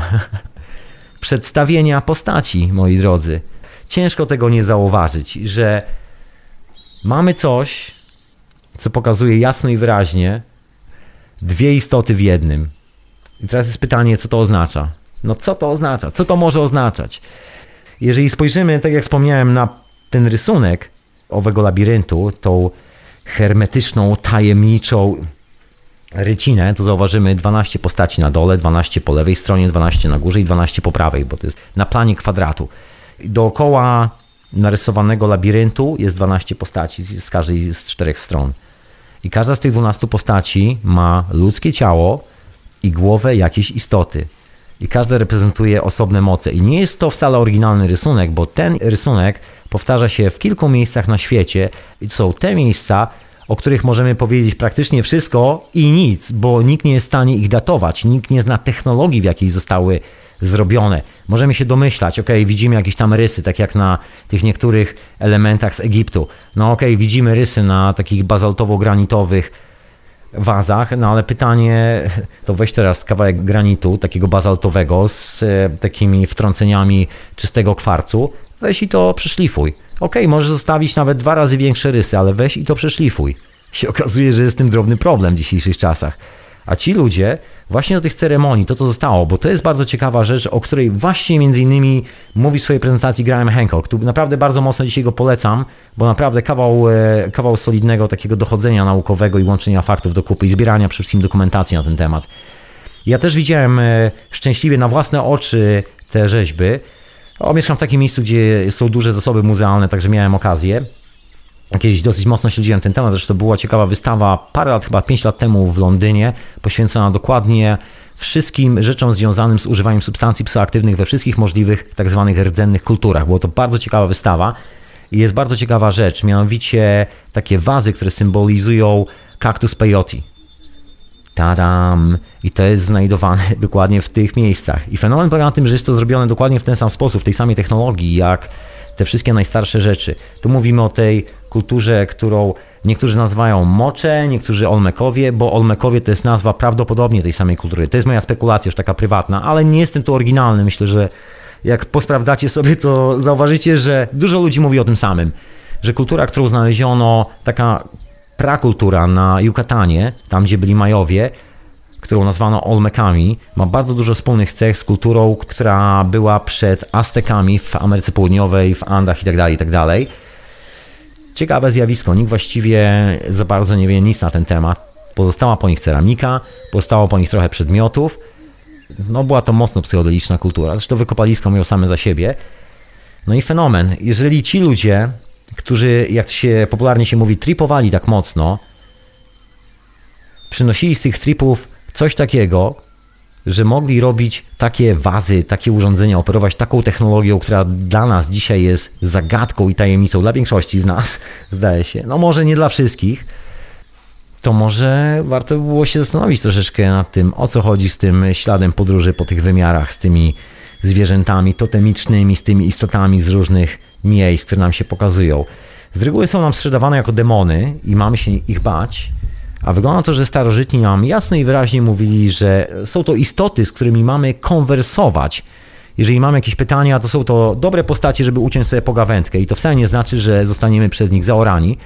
Aczkolwiek czasami są bardzo brutalne wizje z bardzo różnymi istotami, które robią bardzo dziwne rzeczy, ale też dużo podejrzewam zależy od naszego nastawienia. To jest moje prywatne doświadczenie przy spotykaniu się właśnie z takimi totemicznymi istotami w moim życiu na mojej prywatnej niwie, że najważniejsza jest intencja. Jeżeli ma się dobre intencje, to żadne krokodyle nas nie, pozer- nie pozżerają, nie odgryżą rąk, nie odgryzą głowy, nic się nie stanie, nic strasznego nie będzie, a wręcz odwrotnie. Dostrzeżemy, właściwie nie tyle dostrzeżemy, ile dostaniemy pewien set informacji, który na nas od zawsze czeka i zawsze tam jest jest przygotowany i wszystko jest ok, tylko trzeba mieć odpowiednie nastawienie tak jak wspomniałem, taki alternatywny pattern nas samych w innych istotach. Dzięki temu pozyskujemy wiedzę, nasze jakby wtyczki, że łączymy się do różnych wymiarów. Jest to naturalna historia, bo każda z tych istot jest tak samo skonstruowana i łączy się z nami. To jest jakby obopólne zajęcie. Wszyscy to robią w całym kosmosie. Jeżeli się przyjrzymy na te egipskie rzeźby, tak nawracam do tego Egiptu strasznie, ale na te stare granitowe rzeźby tej dziwnej kobiecej postaci, która ma słońce, ma twarz lwa albo krowy, to zależy od posągu. I czasami to dziwnie wygląda, bo to ma takie wystające rogi, a pomiędzy rogami słońce. No można powiedzieć, że tak zwyczajnie manifestujemy się ze słońca i w różnych postaciach. I to dzięki umysłowi, dlatego właśnie głowa jest zawsze przedmiotem podmiany, a nie nasze ciało. Dlatego też czasami niektórzy, być może w zapomnieniu, zaczęli nazywać to bogami, jakimiś istotami, zapomnieli, że właściwie sami tak wyglądamy, kiedy przekraczamy bramy wymiarów, kiedy jesteśmy zapraszani do świata zwierząt przez nasze totemiczne istoty. I to my jesteśmy w głowie owej totemicznej istoty, ale jesteśmy swoim jestestwem i to być może właśnie jest tą reprezentacją. No bo wszystko to się dzieje dzięki umysłowi właśnie. Dzięki umysłowi możemy odwiedzić sąsiada. Intencja jest naszym e, wehikułem do podróżowania, ale tym, co jest infekowane przez to doświadczenie, to jest właśnie nasz logiczny umysł i zrozumienie takie do bólu fizycznej egzystencji i fizy fizycznej współpracy i takiej kolaboracji na takim ekstremalnym poziomie. I to musi uderzyć w umysł, bo inaczej to nie zadziała, bo musimy sobie zbudować maszynę, która nie zatruje wody, maszynę, która nie zatruje powietrza, maszynę, która nie zniszczy lasu, i musimy zadbać o nasze wszystkie istoty totemiczne, które nam się pokazują w naszych wizjach i nas odwiedzają. To nie jest przypadek. One dbają o nas na tej planecie, taka jest moja opinia, a my dbamy o nie. Na tym to wszystko polega. I te obrazki, które widzimy, moim zdaniem opowiadają nam historię o takiej edukacyjnej zamianie ról.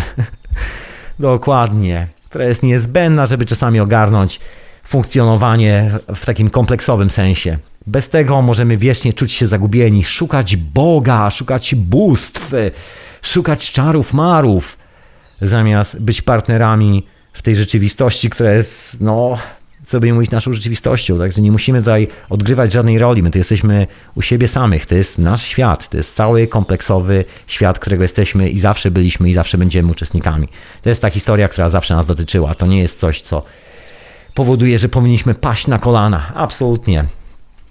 Taka jest moja refleksja, moi drodzy. A grzyby? A grzyby już za chwilę, bo deszcz pada, pada i pada. I już niedługo być może ktoś z Was spotka swoją istotę totemiczną i utnie z nią sobie pogawędkę. Być może ta istota totemiczna będzie wyglądała jak wielki, duży wąż. Być może, być może będzie wyglądała jak duży drapieżny kot, być może będzie wyglądała jak czarny kruk, a być może będzie wyglądała jak orzeł. Albo jak wiewiórka, albo jak mrówka, kto wie, co zostanie wybrane na totemiczną istotę dla Was przez mamę naturę, jaka ma być ta informacja, czego ma dotyczyć, czego brakuje w tej cywilizacji, bo to jest taka kompleksowa układanka, każdy dostaje swoją totemiczną istotę, później wszyscy spotykają się przy ognisku i każdy powoli, po kolei reprezentuje swoją istotę w naszym materialistycznym świecie, dzięki czemu wszyscy zaczynamy to dosyć mocno czuć i trafia to do naszej głowy, i zamiast walczyć ze sobą, zaczynamy współegzystencję, taką elegancką, na równych prawach, wszyscy ze wszystkimi. Tak jak powinno być, tak jak było kiedyś. Dokładnie, moi drodzy. I to jest jedno z tych okienek, dzięki któremu możemy wskoczyć z powrotem w naszą naturalną technologię, tą kosmiczną technologię, o której już zapomnieliśmy, która jest tam pochowana pod piramidami. No, tak mi się wydaje. Znikam. Czas najwyższy zacząć wieczorową porę i zakończyć tą hiperprzestrzeń. Zatem dzięki wielkie za wysłuchanie tego odcinka Hiperprzestrzeni. Pozdrawiam wszystkich słuchaczy offline, którzy słuchają tego gdzieś tam nie wiadomo gdzie, może właśnie po spotkaniu z jakąś totemiczną istotą, albo tuż przed spotkaniem z totemiczną istotą. Pozdrówcie ode mnie bardzo serdecznie. Peace and love. Pozdrówcie swoje istoty totemiczne od mojej istoty totemicznej. Poważnie pozdrawiajcie swoje istoty totemiczne. Nigdy się ich nie bójcie. Oni mają stygmę strażników, tak niektórzy twierdzą. Tak to się czasami nazywa, ale to nie do końca są strażnicy, to są istoty totemiczne, którymi dealujemy na partnerskich zasadach, a nie na zasadzie sługa i pan. To jest ta podstawowa, elementarna rzecz, o której trzeba pamiętać, o naszej intencji. No i dobrej intencji, bo to wszystko wypływa z serca. Zamieniamy się głowami, odczuwaniem świata, naszą percepcją, naszą anteną, ale nasze serce dalej jest naszym sercem i stąd się bierze nasza intencja, nasza emocja i ona musi się zgadzać z intencją która przychodzi z drugiej strony. Właśnie, taka edukacyjna zamiana, ról się zamienili głowami, wszędzie to narysowali. Minęło parę lat i kurczę troszeczkę zapomnieli. Trzeba było DMT z powrotem, żeby się powoli zaczęło przypominać to troszkę coś ze starych czasów, prawda? Dobra, to ja znikam. Życzę Wam miłego spotkania i miłych spotkań z istotami totemicznymi. I zapraszam na kolejną hiperprzestrzeń, jak zwykle w Radio na Fali, oczywiście retransmitowano też w Radiu Paranormalium. Zapraszam przy okazji moich pozostałych kolegów, żebyście tam wpadli i pościągali sobie troszkę podcastów, bo jak zwykle troszeczkę jest. Jest oczywiście troszkę moich, czyli Wieszowa Pora, Synteza i Dokładka i tak dalej, i tak ale nie zapomnijcie o czasu snu, już za chwilę premiera nowych odcinków.